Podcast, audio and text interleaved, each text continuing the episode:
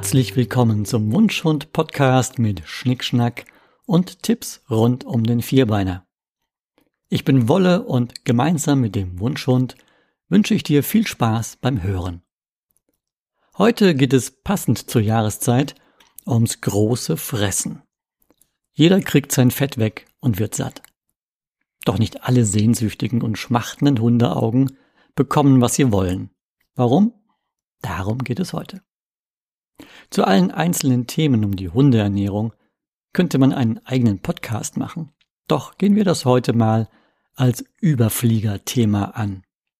Es geht um besondere Leckereien, Hundefuttertests, selbstgemachte Winterplätzchen für Hunde und darum, was man sich und seinem Vierbeiner lieber ersparen sollte.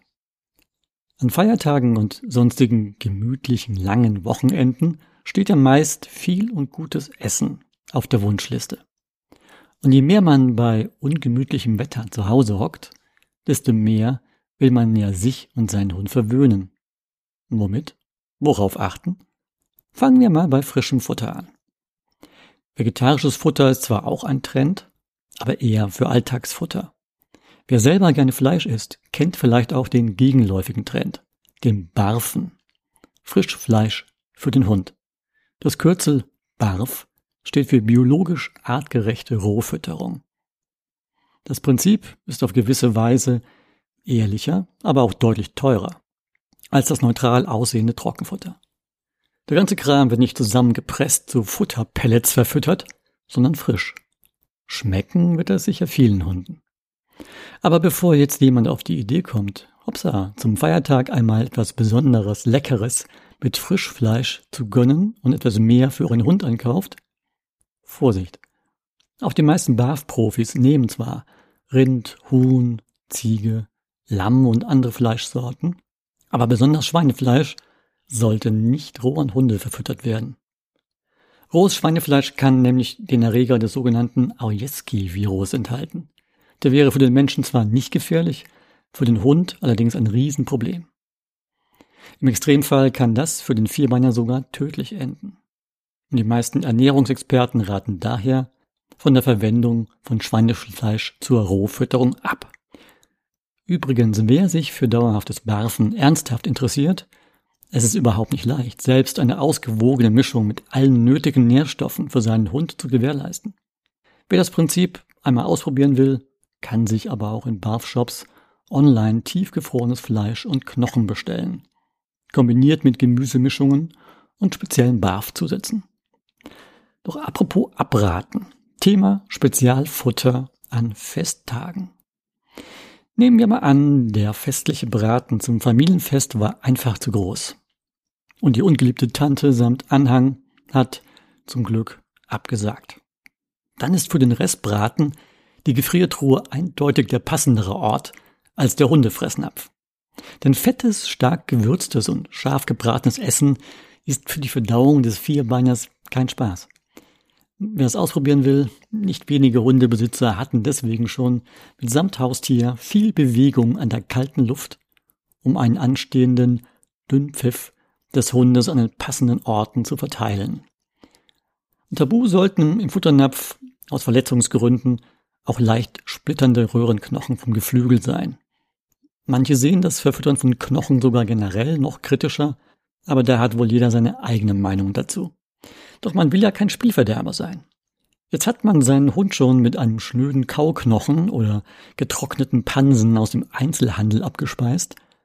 Dann neigt man vielleicht doch zum schlechten Gewissen, wenn man selbst genüsslich die Plätzchendose leert.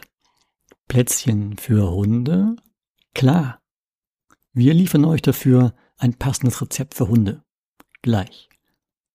Wenn euer Vierbeiner stattdessen auf eure eigene Plätzchendose schielt, könnt ihr dafür ohne schlechtes Gewissen stark bleiben. Denn herkömmliche Plätzchen mit hohem Zuckeranteil findet die Wissenschaft zu Recht doof und stellt sie auf die schwarze Liste für Hunde-Weihnachtsfutter. Übrigens auch sogenannte zuckerfreie Süßigkeiten mit dem häufig verwendeten Zuckerersatzstoff Xylit. Der kann bei Hunden zu einem dramatischen Abfall des Blutzuckerspiegels führen. Ihr seid also raus, da könnt ihr ja nichts für, das versteht euer Wunsch schon sicher. Wie gesagt, es gibt eine Alternative. aber vielleicht als Argumentationsmaterial, falls euer schlauer Hund sich nach weihnachtlichen Alternativen umsehen möchte.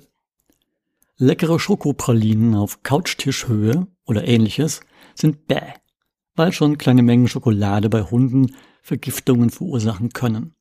Auch andere Weihnachtsspezialitäten sind für Hunde ungeeignet. Zum Beispiel die meisten Nüsse, Lebkuchen, Zimtstangen, Rosinen und Weintrauben und ähnliches. Von Alkohol wollen wir hier erst gar nicht anfangen. Nicht gut, auch schon in kleinen Mengen.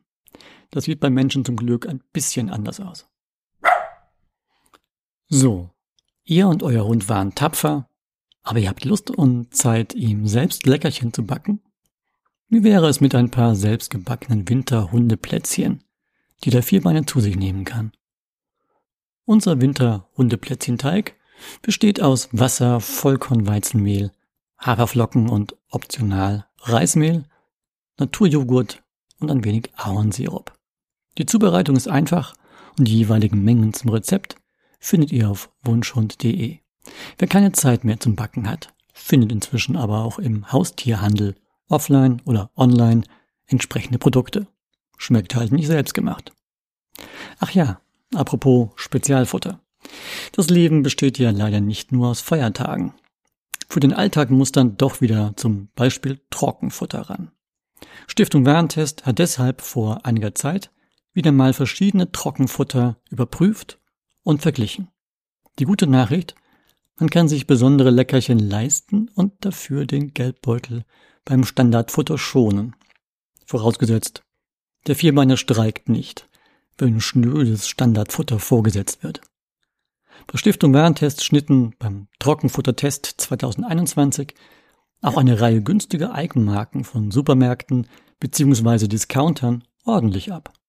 Immer bezogen auf eine ausgewogene Ernährung mit den nötigen Nährstoffen. Wie gut es den Hunden schmeckt, konnte leider nicht verlässlich erfragt werden. Anders sahen die Testergebnisse übrigens bei Spezialfuttern für Seniorenhunde aus. Auszusetzen hatten die Tester hier einiges bei der Zusammensetzung der meisten getesteten Hundefutter. Bemängelt wurde unter anderem, dass die nach Ansicht der Tester den Nährstoffbedarf älterer Hunde nicht optimal decken würden. Na, vielleicht ist das nochmal Teil eines speziellen Podcasts. Wer möchte, kann Infos zum Hundefuttertest aber auch online nachlesen. Mehr zu den Themen des heutigen Podcasts findet ihr online unter wunschhund.de. In diesem Sinne, eine gute Zeit, bleibt gesund und habt viel Spaß mit eurem vierbeinigen Freund. Wünschen Wolle und sein Wunschhund.